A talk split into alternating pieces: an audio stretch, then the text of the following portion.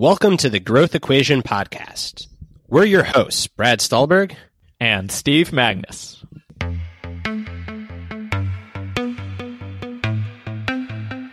Brad, what's going on? Not much, Steve. Uh, it's good to be back for another episode of the Growth EQ podcast. How are you doing? I'm doing great. Great, great, great. And I'm excited because this week we are returning to our listener mailbag AMA because it was so popular. We got more questions. So we're going to try and do our best to, you know, answer all those uh, for you guys. But before we get to answering your questions, we have a new segment. What is that segment, Brad? So, the new segment is the review of the week. And every week we are going to be reading a five star review. So, we really thank listeners for subscribing and leaving reviews. It is what helps the podcast grow. So, this week we've got a review that came in from JWKP3. Ooh, I like it, like CP3, but KP3. And here she says, this podcast has all of the great insights from Brad and Steve's books in an uncut format that shows the thoughts that bring their ideas to life. It is binge worthy if you haven't started, and it's worth subscribing to get the weekly wisdom in your inbox. I recommend this to everyone I talk to because I know there isn't someone that wouldn't benefit from listening. Wow, thank you, Jay. We um, we really appreciate those kind words. We appreciate you um, spreading the word about our show, and we're so thrilled that this is like a double click on some of our thinking, and hopefully it, it helps you apply these things to your own life. Um, so a real warm thanks. I, I love this segment because it's like priming us for feeling good about ourselves and having the confidence to really do a great job in this show. So there you go. All right. Well, with that, we've got our no pressure interviewer back on the show, the one and only Caitlin Stulberg, my dear wife. How are you this morning, Caitlin? I'm doing great. I'm I take it as a compliment that you guys have me back. I didn't screw up too bad last time, I guess.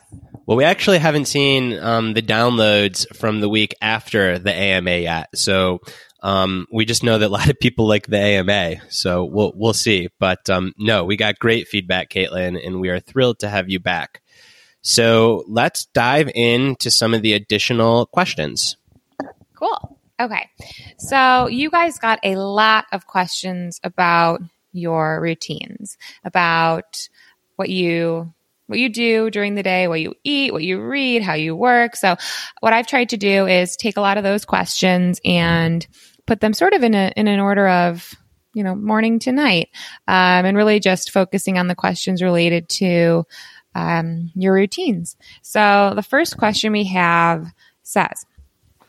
I tend to wake up around 7 a.m. and somehow 8:30 a.m. rolls around and I've done nothing. Maybe made some coffee, maybe read one article. I feel like that's a lot of wasted time in my day. What do you do for the first 90 minutes that you are up? So, Brad, what do you do? you wouldn't know because you're still sleeping and rolling around reading one article. Maybe that question came from my wife. Um, what do I do? So the first 90 minutes of the day are really sacred to me. It is a time when just my own kind of hormonal biological rhythm is at its best for doing deep focus work. And I'm sure that's aided by coffee. So I have a routine where I make some coffee. My wife is on point for getting our son Theo woken up and ready for the day. And I take him to school around 8:30 so that uh, you know for him it's preschool. Thank goodness they're back open. So I have from 7 to 8:30 for myself. And what do I do in that time? I read for probably about 20 to 25 minutes. And generally, it's a book that I read, though sometimes it can be something on the internet that I've um, identified in advance. So I try not to wake up and just go to Twitter or the news or something that's going to lure me in and kind of take control of my attention. I want to be proactive about what I do. Uh, and then that reading primes me to write or edit. So then I spend the next hour writing or editing the most important creative thing that I'm working on. Um, recently, it is a big upcoming book project that we'll share more about in the future. Um, but it can also be the Growth EQ blog post and newsletter of the week. It can be um, an email that I have to write to a coaching client that's really important. So it's just a time to prime my brain by reading something good and then either write or edit um, something that's creative. Steve, what about you? Oh man, so mine varies a lot depending on the time of the year. So I'm going to give you two scenarios, which is basically when I'm in coaching running mode and when I am not. So if I'm in coaching running mode, which means we're meeting for practice with athletes that I work with, et cetera, et cetera, then the first thing I do is I literally roll out of bed at 6:45 in the morning and then then am at the trails or the park at probably about 7:15 to get a get a run in or start practice which when I'm at practice I try and run as well with the team or with the individuals. So my day almost inevitably starts with a run or some sort of exercise. Now, in my non like if I'm not coaching that day, it still starts with a run if we're talking the summer months because I live in Houston, Texas, and if you wait, you will die of heat and humidity. Now, in the rare occasions where I get I can wait to exercise, what I try to do is my most cognitively demanding work um, first thing in the morning. And this applies even if I run. So if I go for a run, I shower, blah, blah, blah, recover, all that stuff, and then dive straight into my most cognitively demanding work. So, similar to you, Brad, that means identifying the like, what's the biggest, uh, most important item that I'm working on right now. A lot of times that's related to some sort of writing project it, it's very clear when I'm in book writing mode or in blog writing, you know, or growth equation blog writing mode. But it could also apply to diving deep into some research related to one of those things. But something that, you know, I need my mind sharp uh, and ready to go is what I attack. And I really try and be very deliberate. And I have a whiteboard in front of my office in my house and I just write down the big thing that I'm trying to tackle that day, and everything else is secondary. And I try and get through that first before doing any social media, the blah blah blah, etc. on that stuff. So again, my day kind of changes based on my running practice. The other thing that I'll mention there is I am a a use coffee when I need it most kind of person. So I try and restrict my coffee use to two to three times per week uh, when I'm in kind of my deepest work sessions and kind of save it for when I need it. Yeah, and and I'm the opposite. I am a use coffee whenever I can kind of person. The um the other thing that I wanted to add that I was thinking about a little bit, Steve, while you were talking, is I used to be able to just hop out of bed ready to seize the freaking day. It was like boom, the alarm goes off or even better, I wake up on my own at 6:30 and it's like let's make the coffee and let's get to work. I am so stoked that I have this protected time to work on the most important thing. That's no longer the case. Probably when I turned around 30, I kind of lost that. Um, so I am no longer let's seize the day out of bed. It is definitely a mood follows action kind of thing for me. So where um, whereas it used to maybe take me literally two minutes to be like in deep focus work, now it takes me about twenty minutes. Um, and that's okay. It just it, there's a little bit more inertia I have to overcome every morning um, in terms of getting out of bed. Do you pop out of bed still, Steve? I know you used to, or is that something that um, that maybe it's just a part of aging. I don't know. Yeah, I think aging has a plays a role in there. Um, I would say I don't as much during COVID times, but I think I'm hoping that's related to a little bit more of COVID and just routines and all that stuff getting thrown out.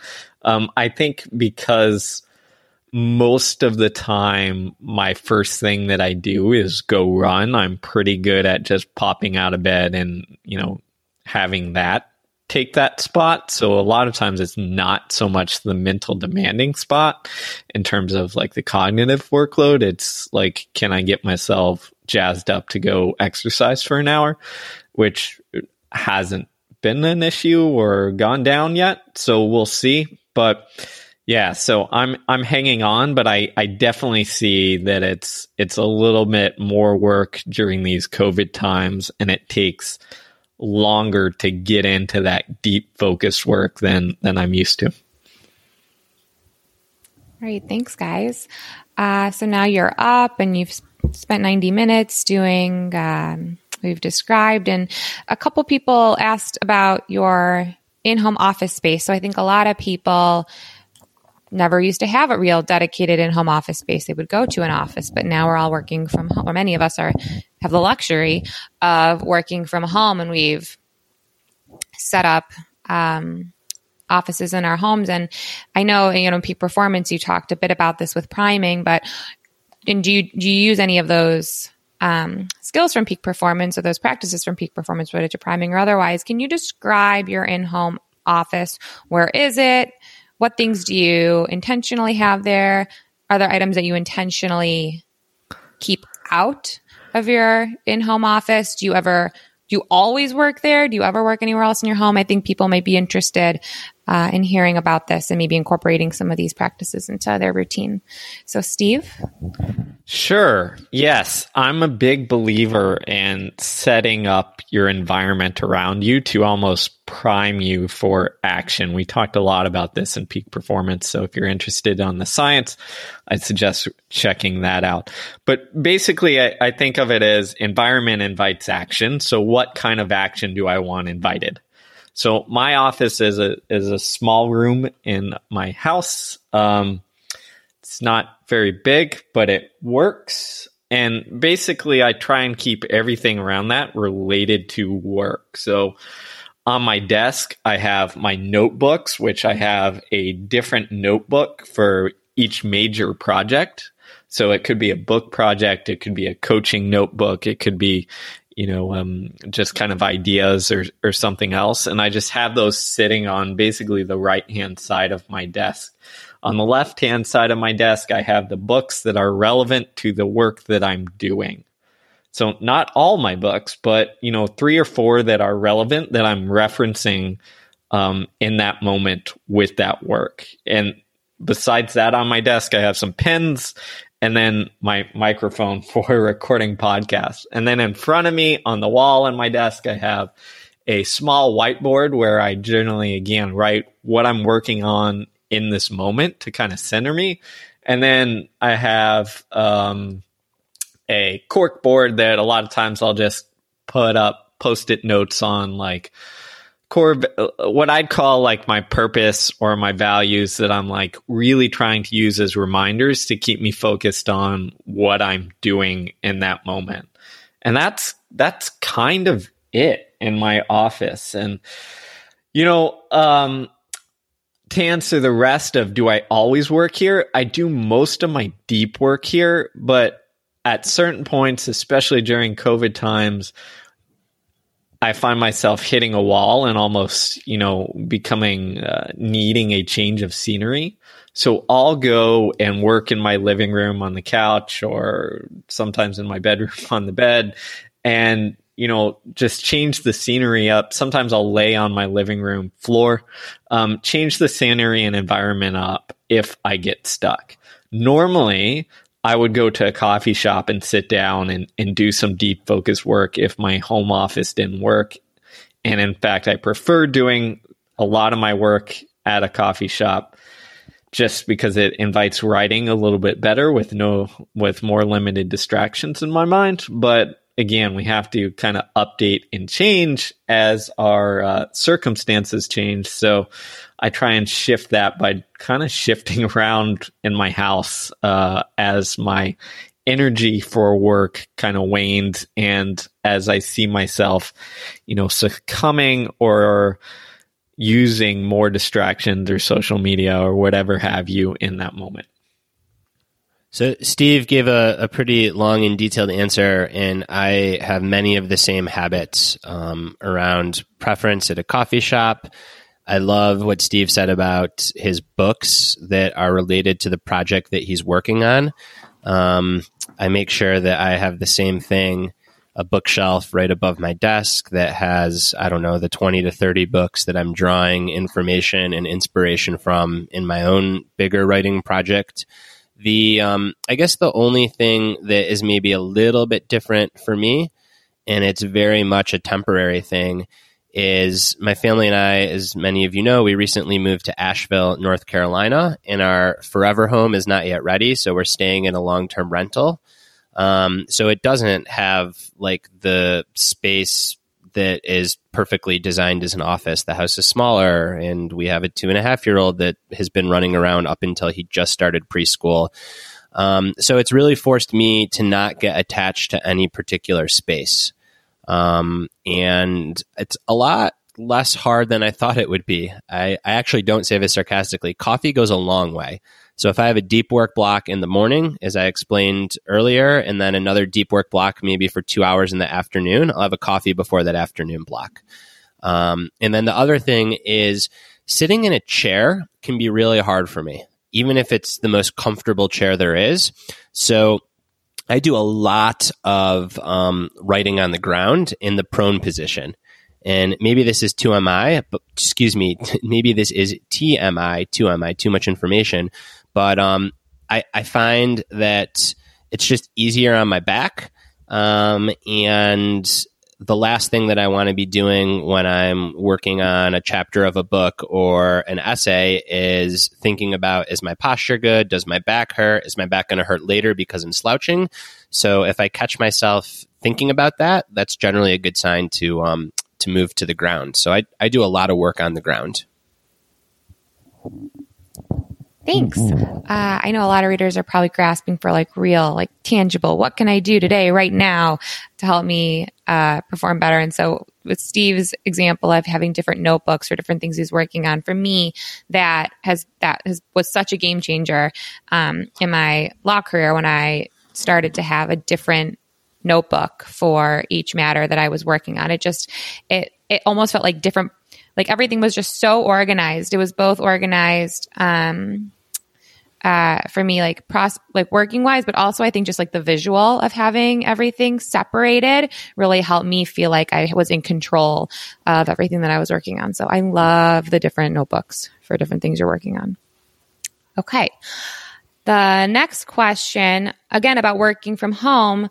Uh, someone asks, it's hard to stay motivated when working from home. I feel a lot more detached from the work and my colleagues, and the days sort of blend together. How do you stay motivated when you're working from home, Brad? Mood follows action. I said it earlier. You just get going. I um, I don't think that being dependent, like I would say to the questioner that I used to think like that, and I think the question is backwards. I think what you really want to do is ask yourself, how can I get motivated when I'm not? And the way is to start working. Um, so sorry, that might not have made sense. It makes sense in my own brain. I guess what I'm saying is that being reliant on motivation to get going uh, can be a trap because when you're not motivated, then you don't get going. But there's so much research that we've talked uh, about ad infinitum on the podcast, in our books, in our blogs, that we like to think that you need to feel good to get going. But more often than not, once you get going, then you feel good. So trying to psychologically break any story that you have in your mind that ties motivation to good work and just say that, hey, I don't have to feel motivated, but I can still get started and then see what happens. So that's the mindset shift that I would recommend. And then, really tactically, um, another thing that we've written extensively about on the blog is the importance of um, physical and temporal boundaries. So, particularly if you're someone that was accustomed to going to another space to work, whether it's a traditional workplace or if you're a creative, a, a studio, a cafe, um, what have you, you'd get up and leave in the morning, you'd come back at night. That would mark the start of the day, the end of the day, and it would be in a different space. And with COVID, if you're working from home, you don't really mark the start of the day or the end of the day in the same way, and you're in the same space. So, to the extent that you can, creating um, boundaries that help start the day, end the day, and if you have the room in your living space to have some physical boundaries, that goes a long way. Showering is a great example. You know, it's so funny. There's so much like performative despair on Twitter and people saying, How dare you tell me to shower in the morning when I'm working from home? I don't have to shower. And it's like, all right, but you're complaining about how miserable you are. Maybe if you showered, you'd start feeling better. Um, so I actually think showering in the morning is a great temporal boundary. If you can't drive to work, well, showering somewhat close to triggering your mind to get started. Um, so that would be my response. Steve, what do you think? Yeah, I mean, I couldn't agree more. I think those are are great suggestions and a great way of framing it. You know, I always look at it as in running terms as I do with everything, but it's it's getting out the door. It's not I don't need to be motivated to do a, a 10 mile run. I need to be motivated to get out the door for the first couple minutes. And then I let the rest take care of itself. And if it's 10 miles or two hours of riding, great. If it's 30 minutes, great too. So to me, it's just getting out the door and letting the rest take care of itself. Um, the other part, the other couple things I'll add really quickly is, um, for myself, a lot of times I find it helps to do something different. So if you're struggling on one project, try something different. Try working on it in a different avenue for 30 minutes and see if that helps when you come back to the other thing. So a lot of times I'm struggling, let's say on a writing project, I'll turn my attention to something else like creating training plans, right? Which is similar, but uses kind of a different part of my brain, a different part of my creativity, and then I'll try and come back to that writing project uh, later. And then the other thing is, I would just say, especially during COVID times, is uh, allow yourself and give yourself defined periods where it's okay to not be motivated, where it's okay if you want to to go binge Netflix or whatever it is that you like to do. Now, I, I think there's danger sometimes and that that becomes the norm but a lot of times that's overblown if we just kind of define it as you know what i'm exhausted i'm tired or not even that i'm just lacking motivation and and feel kind of apathetic. Well give myself time to do things that you know kind of take your mind away from that for a while and then define when you're going to come back to the work Great. So now we are well into our work day and people want to know what you're eating. So uh, we have a question that says, uh, for me, breakfast is easy. I make a smoothie or a toast with something on it, and dinner's easy because there's more foresight and planning involved. But lunch is hard. I'm used to eating lunch out, and now I find myself eating lunch at home, and I never know what to eat, and I'm just staring at the fridge. What do you guys eat for lunch? Steve, what do you eat for lunch? All right. Mine is going to be very boring. Um, my breakfast and lunch, honestly, to address that question, and, you know, I know there's some debate in the nutrition field on this topic, which is always interesting, but my back- breakfast and lunch don't look that different from a day to day schedule. My dinner does. My dinner is varied and changes with the day, but my breakfast and lunch are pretty routine based. And a lot of that is I don't want to think too much about it. Um, and I, you know, it's, it's just something that I kind of check the box off. So what's my, my lunch? It's almost always a sandwich of some sort. Uh, you know, it depends week to week. I try and vary it a little bit between like turkey and cheese and ham and cheese. And then I add some fruit to it. So the fruit varies week to week. Could be pineapple, mango, peach, apple, pear. On the sandwich? What? No, separate. You put Oh, got it. All right, Yeah. you said add some fruit. I was thinking though, like you know, the pineapple, ham and cheese and sounds like a good pizza. You know, might- maybe might it'll be that. that But- sandwich. Sorry, in addition to it. And then water to drink. And that is literally it for my for my lunch is some fruit on the side, some sandwich, and call it a day. Yeah. I um I am similar to Steve, probably not surprising. I think when Steve said it's boring, that's the whole point is that you don't have to think about it. So I very much view um, my breakfast, lunch, and snack is fuel to get me to be able to do what I want to do, which is use my body and use my brain. And then dinner, I very much view is a time to enjoy. So, like Steve, dinners are varied. They're much, much, much more interesting than the other meals. I wake up, I have coffee. Um, I open the fridge and stare aimlessly, as Caitlin said. I grab a handful of whatever seems interesting and I put it in my mouth. Um, I do my hour and a half of work. I train. I take my son to preschool. I come home. Excuse me. Yes. I well, that order's a little bit off. I take my son to preschool, then train. Um, then I make a pretty hearty smoothie. Um, and then for lunch, I'll have a sandwich generally.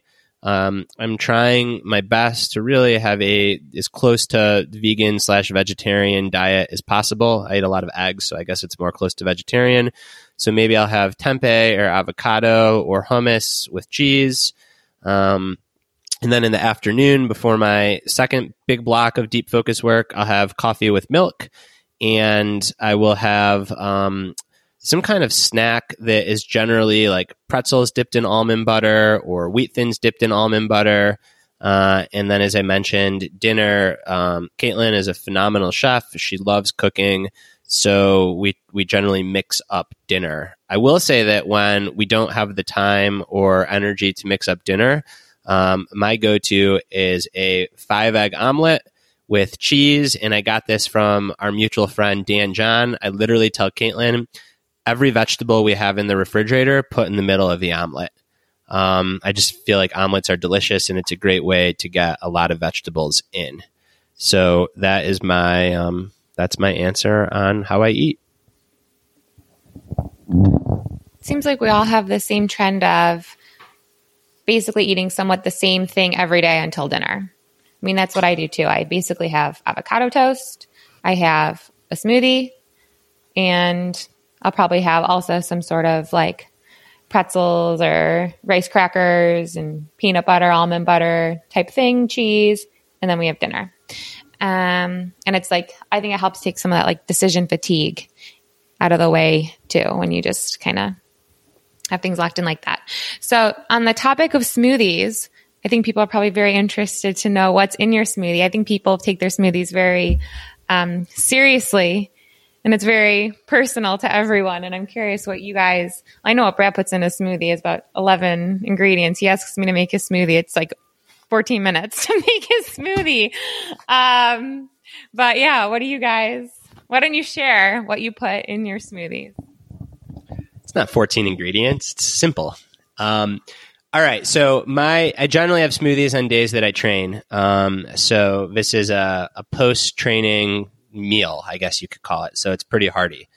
All right. So uh, my base is ice, and then I put in two scoops or about 30 grams of Vega Sport protein powder or Garden of Life protein powder, vegan, all vanilla flavored. I put in a scoop of ground flaxseed, a scoop of chia seeds. Um, I am currently taking creatine because I'm strength training. So I put in the traditional, at least traditional based on sports science, five grams of creatine. Um, I put in peanut butter. And the most important thing is two bananas. I used to put in spinach. I stopped for whatever reason. I need to start putting in spinach again. Um, and then, as I mentioned, I, I do have milk in my coffee, but I try to minimize animal products. So I use almond milk for my smoothie. And if I'm really training hard, I'll put in two raw eggs. that last part was a joke. Everybody kind of paused and looked at me. I don't put in raw eggs. Caitlin's laughing. I don't recommend it. Although now that I said it, I'm intrigued it, it, what it would do for my um, my deadlift. So maybe I should start. You're going full on Rocky. I see. Yeah, exactly. All right, Steve. What about you?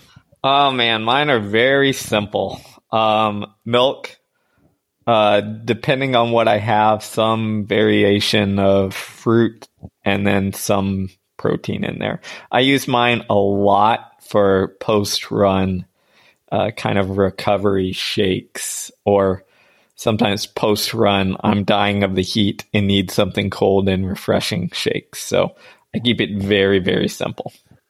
I think something too. I know that we have a lot of um, a lot of athletes that listen to the show. Hopefully, the pro athletes are nailing this, but just for the the people that are recreational athletes, um, the culture has created this negative outlook towards carbohydrates, and I think it's real. And I've noticed it in myself. I've noticed it in people around me that even if we love carbs and we're not low carb or anything, you think twice sometimes before eating a lot of carbohydrates. Um, a post workout or early in the day smoothie is a great chance to kind of resist that thinking and just go carb heavy. So literally, I used to put one banana in my smoothie. I'm like, why not two? I just trained. Why not three? Why not add some M and M's to my smoothie?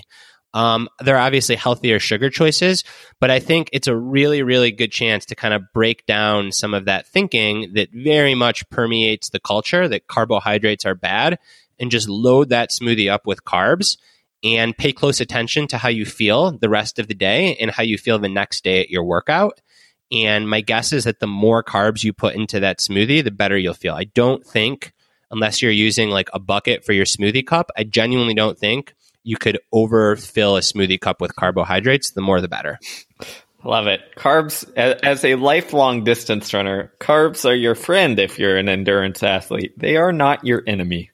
They are your friend. And for people who might think, oh, you know, le- recent keto, whatever, I won't get into that. But from a endurance performance perspective, carbs are the main fuel source. There's tons of science on this. There was a recent research study using uh, world class endurance athletes trained either in a um, you know low carb ketogenic way versus a kind of traditional higher carb, moderate carb way. And it was without a doubt clear evidence that low carb diminished performance. So just putting it out there, you know, it has its uses for other reasons, but if you're an endurance athlete, like don't fall for that other hype. Um, you need everything carbs, fats, and proteins, but you know, remember what fuels you on really long rides or runs.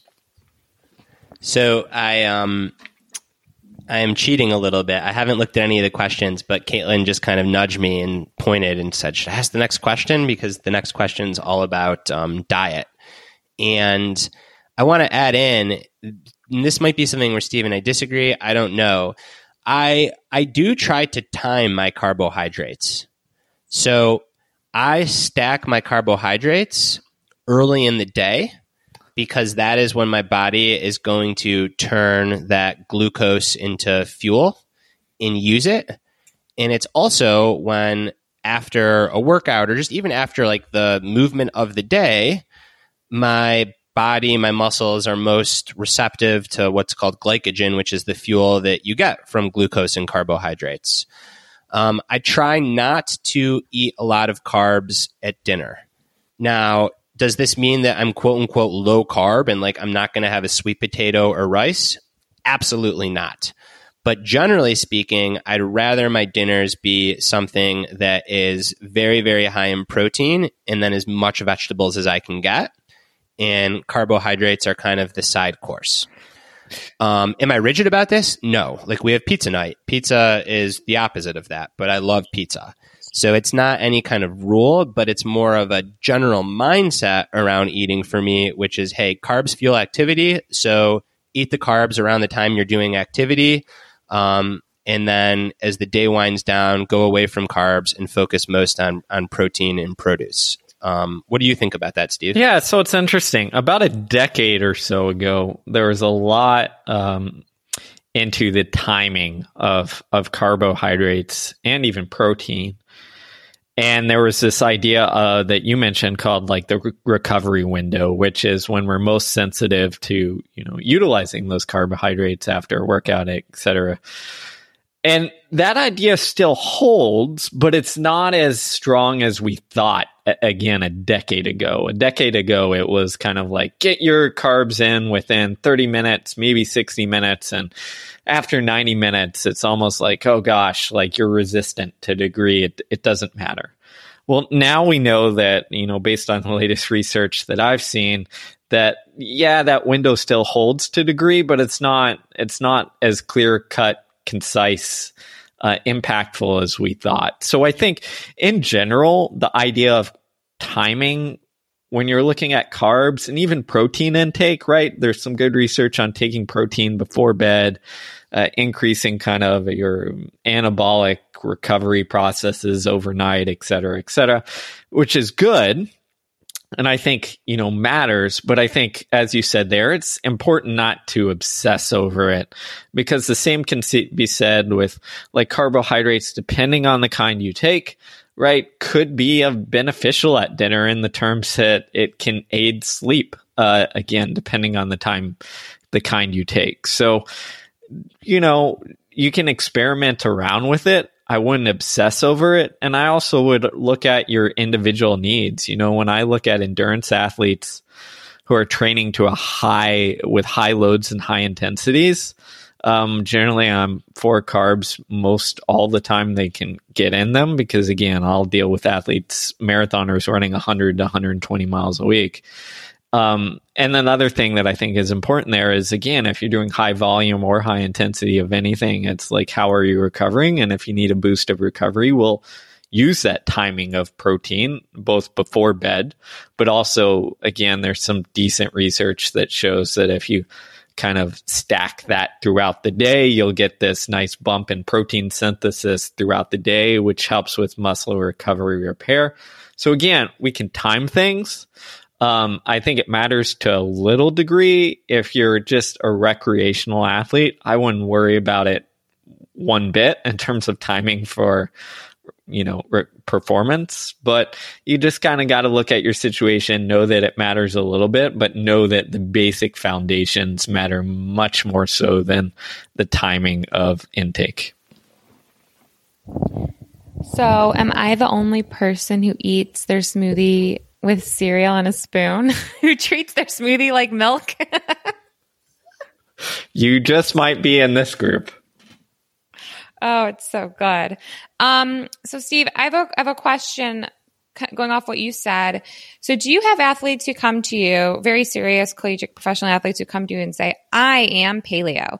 I am gluten free. I am, I do intermittent fasting and they're very serious about it for, or strict about it. Do you have athletes that come to you and say that? And how do you uh, reconcile that with performance? Yeah, it's a good question. And I think diet is an interesting thing. And I think it, it, it, to me, it depends on what their goals are and whether their dietary constraints are related to some actual health problem, right? So if it's gluten free and you have a high gluten sensitivity, then sure, it makes perfect sense. If it's gluten free, and I don't want to paint people this way, but it's gluten free because, you know, someone just kind of, you know, heard something and wants to go off of gluten, but don't have like a sensitivity to it, then we're going to have that conversation.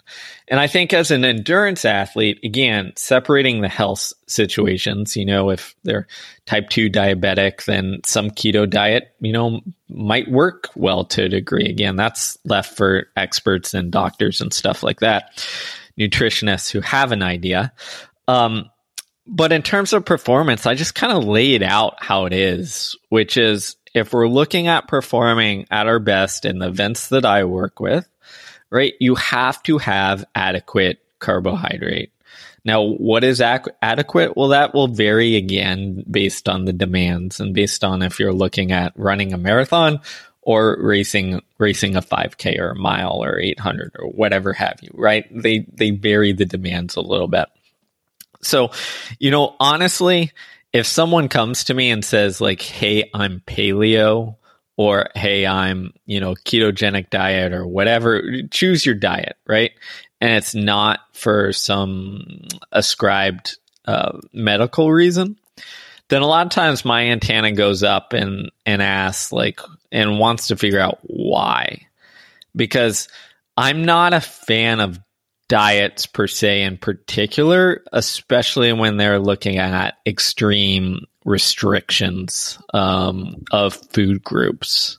Because i think that over the long haul might be an issue and also with the athletes that i work with might lead towards what I'd call disordered thinking about diets. Because endurance athletes in particular are pretty susceptible to disordered thinking about diets because again we're uh, a lot of times very thin athletes who train a lot who need a lot of fuel but are unfortunately taught that like thin is great etc for performance so we have that, and a lot of times endurance athletes are the kind of obsessive type, perfectionist type. Um, so there's a lot of like psychological bias towards falling in these disordered thinking. So if someone comes to me that, that's the first thing I, am trying to check out, and mm, and you know a lot of times try and shift that mindset to have more of a you know flexible uh, eating pattern or habit. Steve, I'm curious, have you ever had athletes that come to you that are either vegetarian and or vegan? And if so, do you treat that the same or differently? It's a good question. You know, I have I've had college athletes who are both and post collegiate who are vegetarian and vegan. And there again, I'm after or what is the reasoning behind it?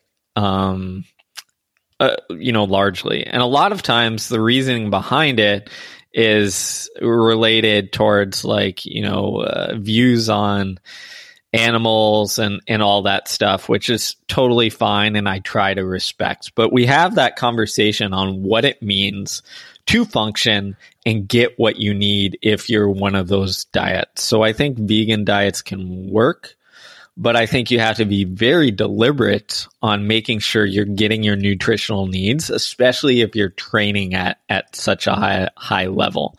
So I think that the, the difference between something like a vegetarian and let's say a, keto diet is a keto diet is eliminating one of the basic food groups, right? It's saying carbs are bad. We need to have these so low that we're functioning in ketosis a vegetarian diet and even a vegan diet doesn't say that carbs, fat, or protein are bad, right? It just says we're not getting them through animal products. So that means we can still satisfy our basic nutrition requirements, but a lot of times it means that we have to be, you know, very cognizant on what we're taking in to, you know, make sure especially from if you're looking at an endurance athlete from a like iron standpoint of make sure you're getting your adequate uh, nutrients to support what you're doing. Wow, that's a great answer. I never thought of it that way in terms of the restricting a macronutrient versus um, not restricting a macronutrient, but a, a source of food that um, is usually grounded, as you mentioned, in, in some kind of ethical view. I don't think I've ever heard of someone say that I eat a ketogenic diet because it's in my um, my spiritual or my religious belief system. Um, yeah. Caitlin just said yet. Um, that's true. Yeah, it's 2020. I'm waiting for like the the the ketogenic diet religion to take hold.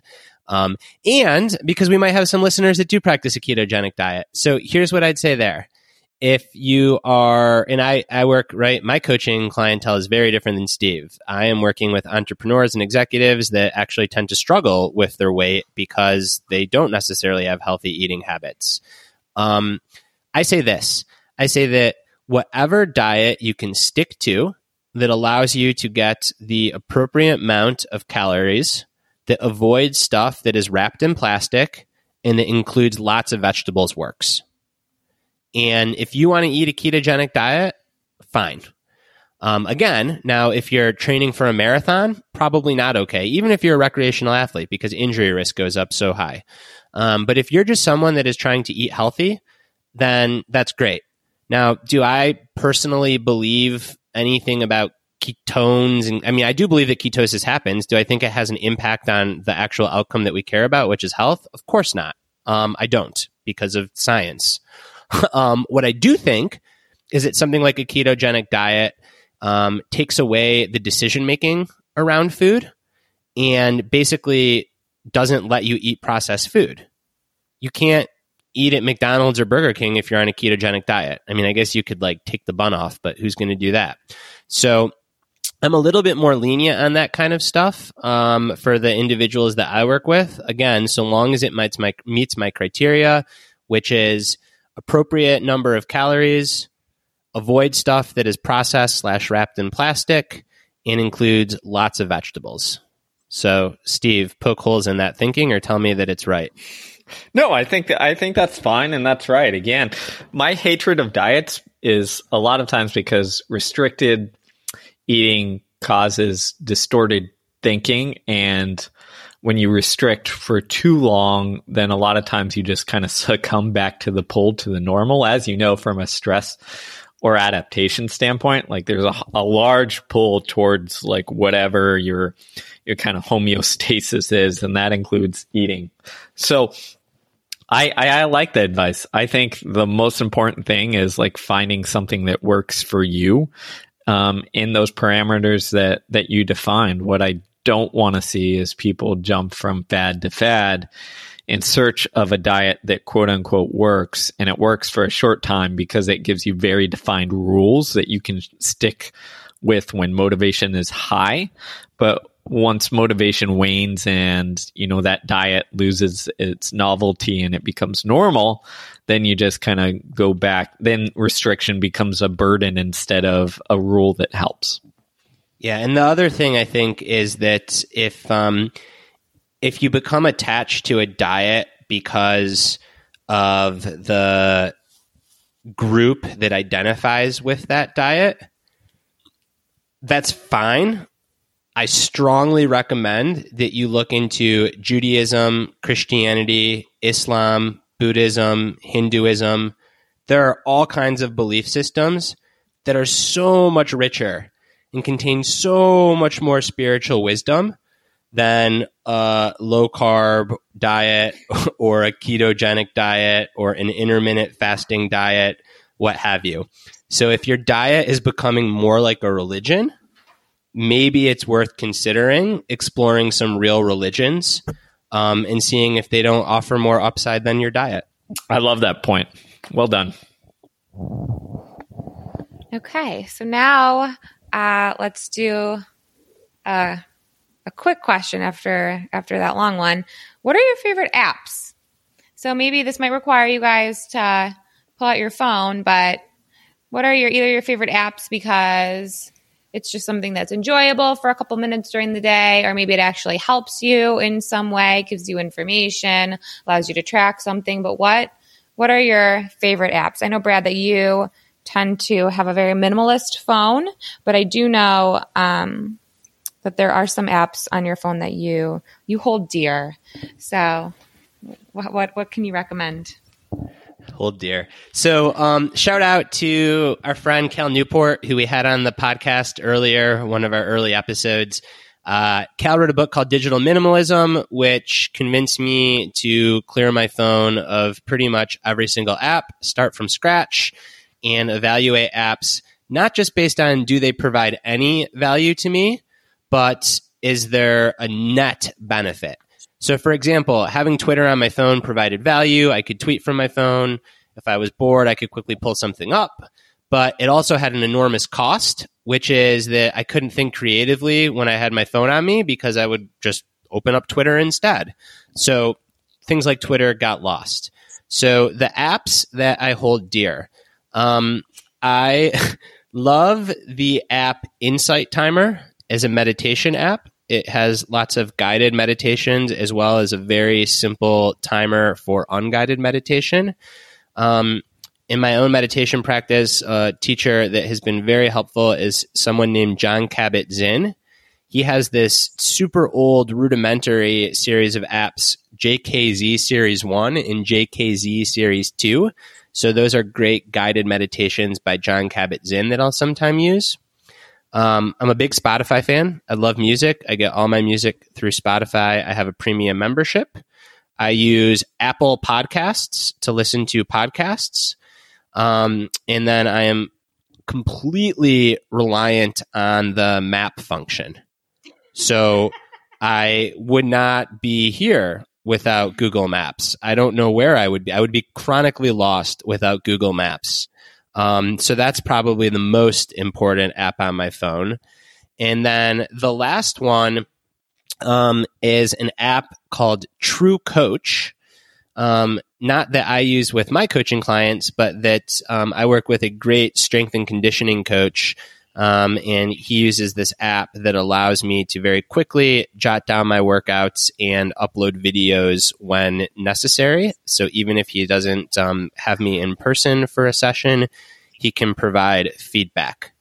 Um, other than that, I don't really use too many apps. I'm scrolling through my phone. I still have some older ones, but they tend to be things like white noise from when my son wouldn't sleep through the night. Um, Square. I like Square for my coaching business, but again, like now I'm getting into stuff that is is is pretty much um, need based, not want. So, couple meditation apps, Spotify, and thank God for Google Maps. All right. Um, actually, very similar. I don't have the Twitter app on my phone for the same reasons. Google Maps is pro- is almost certainly my most utilized app, and I would be lost if I did not have that. So that is on the front page. Other highlights I use Spotify for listening to music while I work and write. I use the app Libby, which is basically connects to your local library and allows you to borrow um, tons of e uh, ebooks or Audible books. I use it for Audible books mostly for listening in the car or commute uh, for stuff. Let's see what else. Uh, for my running coaching, I use Final Surge, which is a fantastic app which allows me to upload training and then syncs with the athletes. Uh, Garmin watches or GPS watches, and I can give feedback on the go, kind of similar to what Brad mentioned. Uh, his coach for lifting uses. Uh, I use a uh, the app called Stopwatch, which allows me to have about ten different stopwatches going at once, which comes in handy for coaching. A lot of times, let me go through and see if there's anything else that is worthy. I don't, I mean, just need based apps that I use a lot. I use Apple Podcasts for my podcast app. And besides that, I don't think there's anything else that, um, that I use too much besides like banking apps and stuff like that. But that is kind of it. Thanks. I'm looking through my phone. I think my favorite one's the New York Times crossword puzzle app. I really like All Trails for finding hikes, especially now being in Asheville for the first time. It's we are um, overwhelmed by the amount of trails that are offered, and so it's a really great way to filter based on distance and elevation and how far it is from you. Uh, I will echo Final Surge as the as the athlete. Um, it's also it's a very good app for getting your workouts from coaches. Uh, and then never, never a dull moment on Zillow. It's always, it's always, if you got 10 minutes, you can have a fun time. Um, or you could write a book. Or you could write a book, or you could just like look at houses in very, you know, exciting, fun areas. Um, Okay.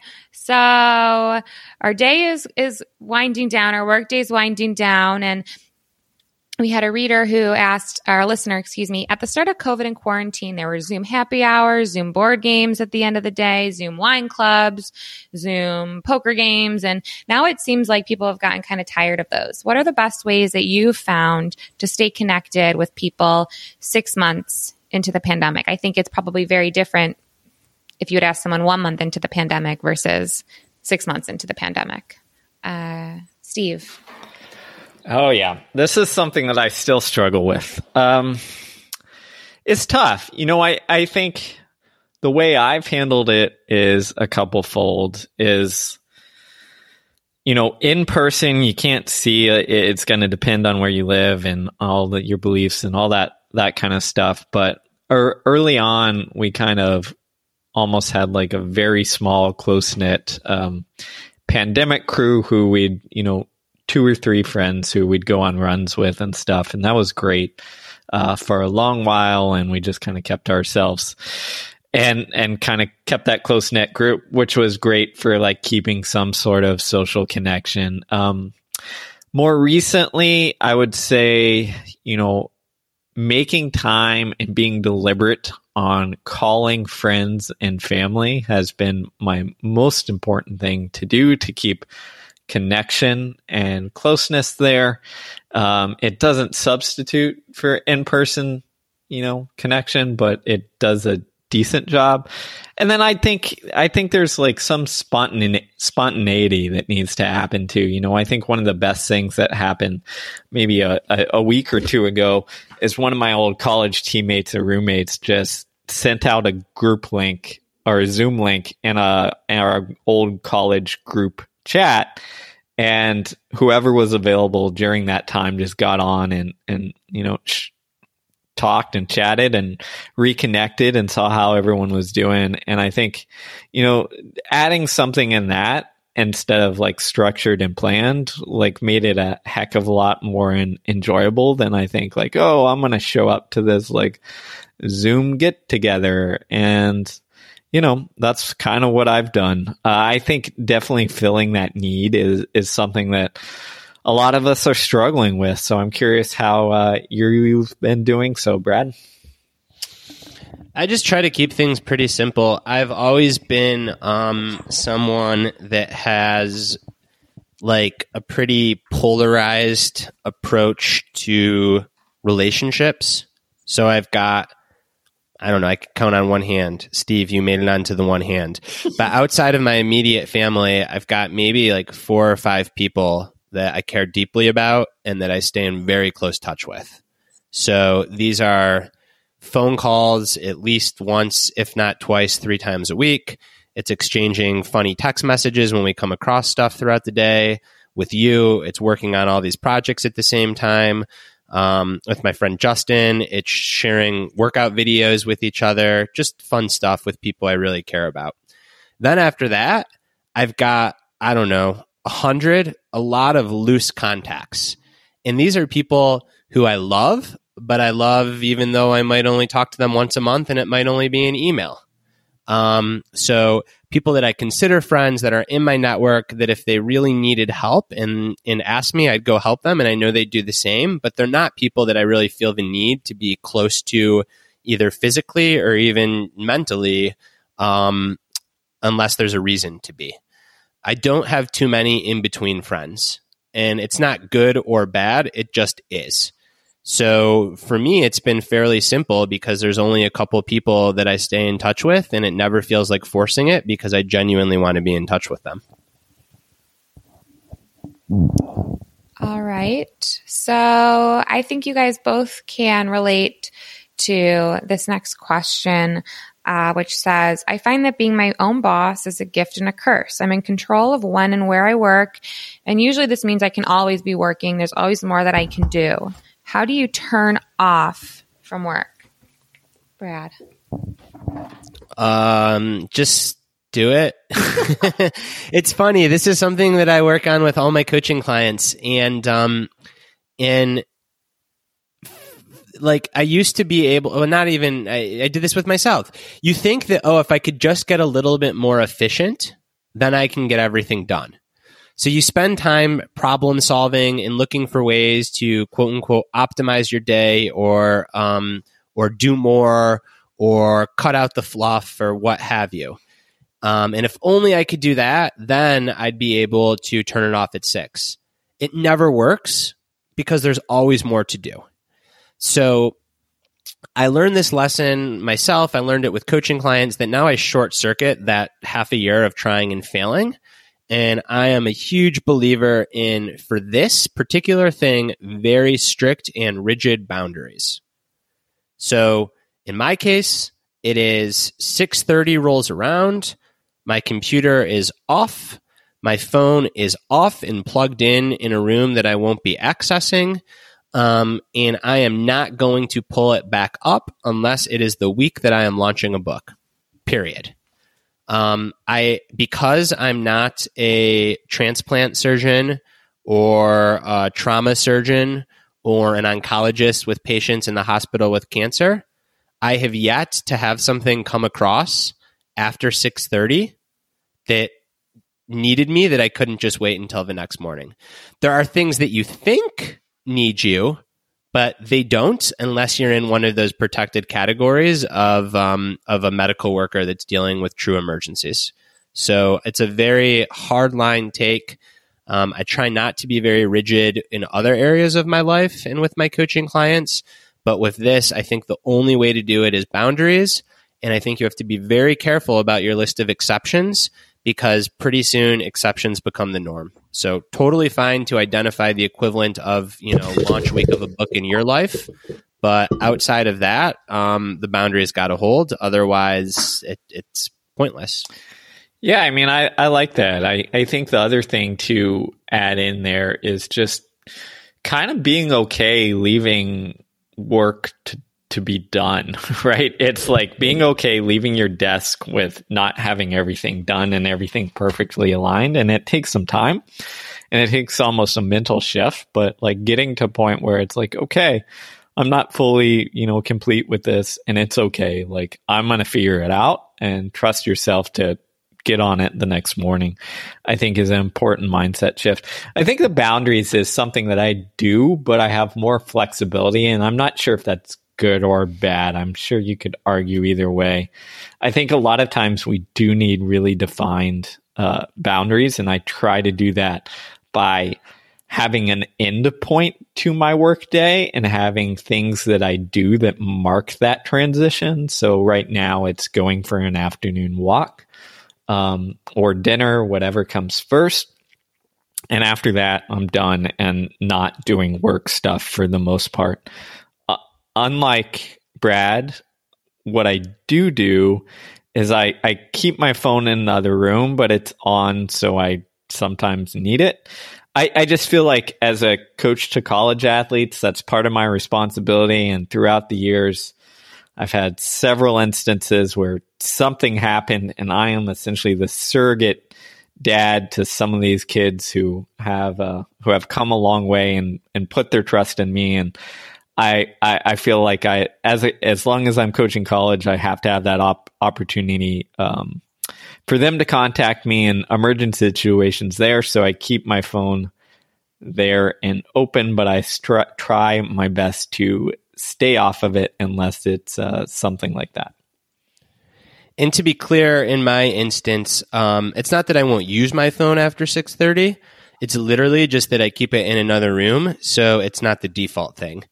Um, though I am not the surrogate dad to Steve, I often text Steve after 6:30 because I want to, because something funny came up or because I'm watching a basketball game and we just did a podcast on choking and someone is being clutch or choking. Um, so it's something that Steve and I've talked about. I think what I'm getting at is I make sure that I actually proactively want to be on my phone after 6:30 versus my phone drawing me in. Um, so I guess that's a difference worth pointing out. Um, cool. And you know, social norms change over time. And something that I've noticed now is that people text all the time about very random, unurgent things, whereas people rarely call unless it's important. So I think that something that can work, um, that I've seen work, is if you just have your texts on silent and you have your phone ringer on, I doubt you'll miss the important thing. Um, okay, we have two questions left. So, uh, because we had the question about 90 minutes in the morning, what are the, what are the what do you do during your first 90 minutes that you're up?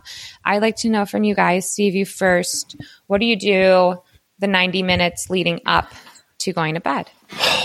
Good question. Um, most of it's very routine based. So um, it's taking care of the things that I need to, which is basically feeding the dog and make sure it has the dog has water to drink overnight because our dog is strange and likes to eat at like 1 a.m.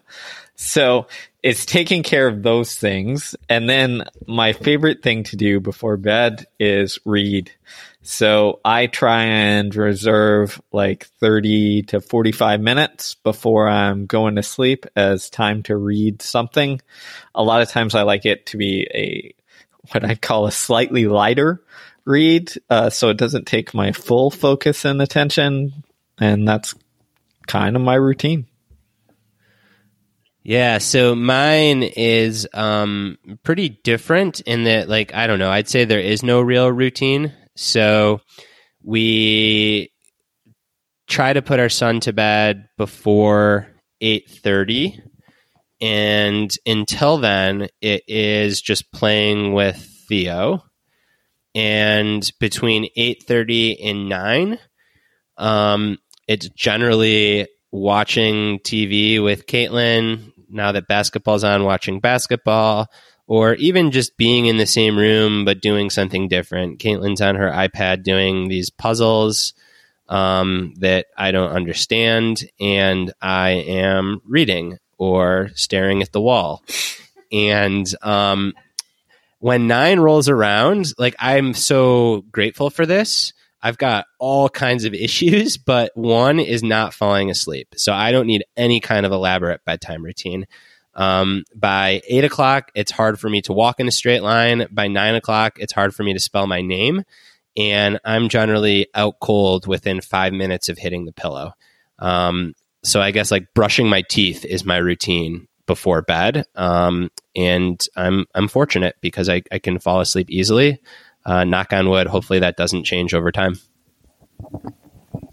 Well, thanks, guys, so much for all of this great advice. And I think that um, you've given me and your listeners so much advice that I think it would just be interesting to know from you guys to wrap all of this up. Who do you look to for advice? Steve, I'll go with you. Oh gosh, that's a tough question. That's a good question. Um, my advice comes from Brad keeping me in check. Um, I'll say that. Um, besides that, you know, I actually try to listen to podcasts that keep me kind of interested on things and then read books. And a lot of times for advice, like big life advice, I default to kind of ancient wisdom in, in books to kind of guide me and center me and keep me going rather than falling into the uh, minutia and details of kind of modern life uh, I- advice. I don't know what that means as I give a lot of modern life advice, but I try to fall back on kind of established ancient wisdom that correlates with science as my own advice. Caitlin, as you were talking, Steve nudged me and said, "Fuck, he took your answer." Um, she actually didn't say "fuck." I added that in because I love to swear since I had a two and a half year old. I never would swear. Now that we have a kid, I swear. You'd think it's the opposite. I don't know why this has happened. Anyways, um, you did take my answer in many ways. Like you're one of the first people that I go to for advice. Um, particularly a very concrete example is Steve taught me this phrase called "look the other way." Which basically says when the whole culture is going in one direction or when a field of science is moving in one direction, look the other way and it doesn't mean that they're wrong. Oftentimes, the reason that everyone's going in one direction is because it's so obvious it's the right thing. But it's always just helpful to spend, you know, the metaphorical one second pause to consider, well, what would the opposite be?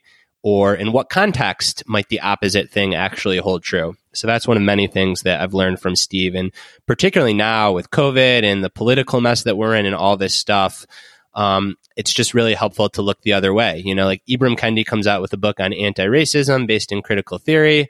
And then there's another book called Cynical Theories, which is the opposite. And what I find is that as long as I keep looking back and forth the other way, I tend to think about these really complex issues in what for me feels like a nuanced, um, non polarized, thoughtful manner. And that's been so helpful. Uh, so thank you for that, Steve. And then, yeah, ancient wisdom traditions. I freaking love Buddhism. Um, I think I'd even identify as a Buddhist now. Doesn't mean that I go to temple and light incense, although that's beautiful if you do. Um, but just the very kind of hyper rational mixed with spiritual um, approach to life that you get in Buddhism, also in Taoism, to an extent in Stoicism, um, goes a long way for me. And um, also, there are just like a couple thinkers, not a couple, there are so many thinkers that I love that write books. So I read their books whenever they're on a podcast. I listen to them on a podcast. Um, there are just too many to name. So it's just looking for people that I respect, that I learn from, um, and that think differently than me. Uh, because uh, I think that if you're just listening or reading people that think the same exact thing that you do, um, you're going to feel good about yourself, but you're not necessarily going to learn. So that would be. Oh, and my wife, Caitlin. How could I forget? So seriously, I mean, I am so fortunate to have um, Caitlin is a life partner, and whenever I'm in a jam, I go to Caitlin, and um, you know, listeners, that I am truly becoming um, a a embodiment of the new masculinity because today we had a very rough drop off at preschool for Theo. He's just starting. He was crying. He was so anxious and I called Caitlin to tell her how hard it was for both of us. And Caitlin started problem solving. Well, I could try dropping him off. You could take him earlier. Um, we could do this, that, or the other. And I said, You know, Caitlin, you taught me that sometimes when you have a problem and you share it, you don't want to problem solve. You don't want a solution. You just want to be heard. And right now, I just want to be heard. So thank you for teaching me that, Caitlin. Sure. That's, you know, that's why I asked the question was to to get that out of you in public. Just kidding. Well, I think that is our list. Thank you again for joining us, Caitlin. Um, thank you to our listeners for just barraging us with these questions. Um, we we really appreciate it. Let us know if you enjoy this kind of episode. It feels like in the last month now this will have been our second, so we've covered a lot of ground.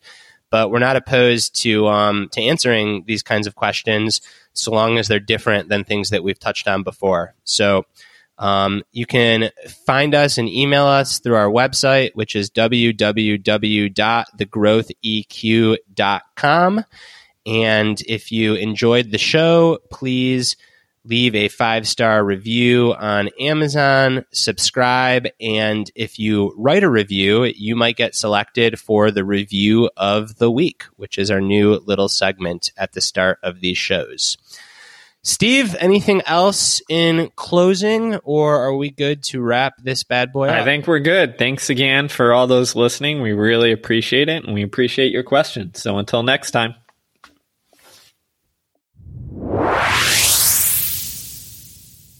Thanks for listening to the Growth Equation podcast. Learn more about our work and find show notes at our website, www.thegrowtheq.com. Follow us on Twitter at B. Stulberg and at Steve Magness. And if you like what you listen to, please subscribe, rate, and review the podcast, as this goes a long way in helping it reach others.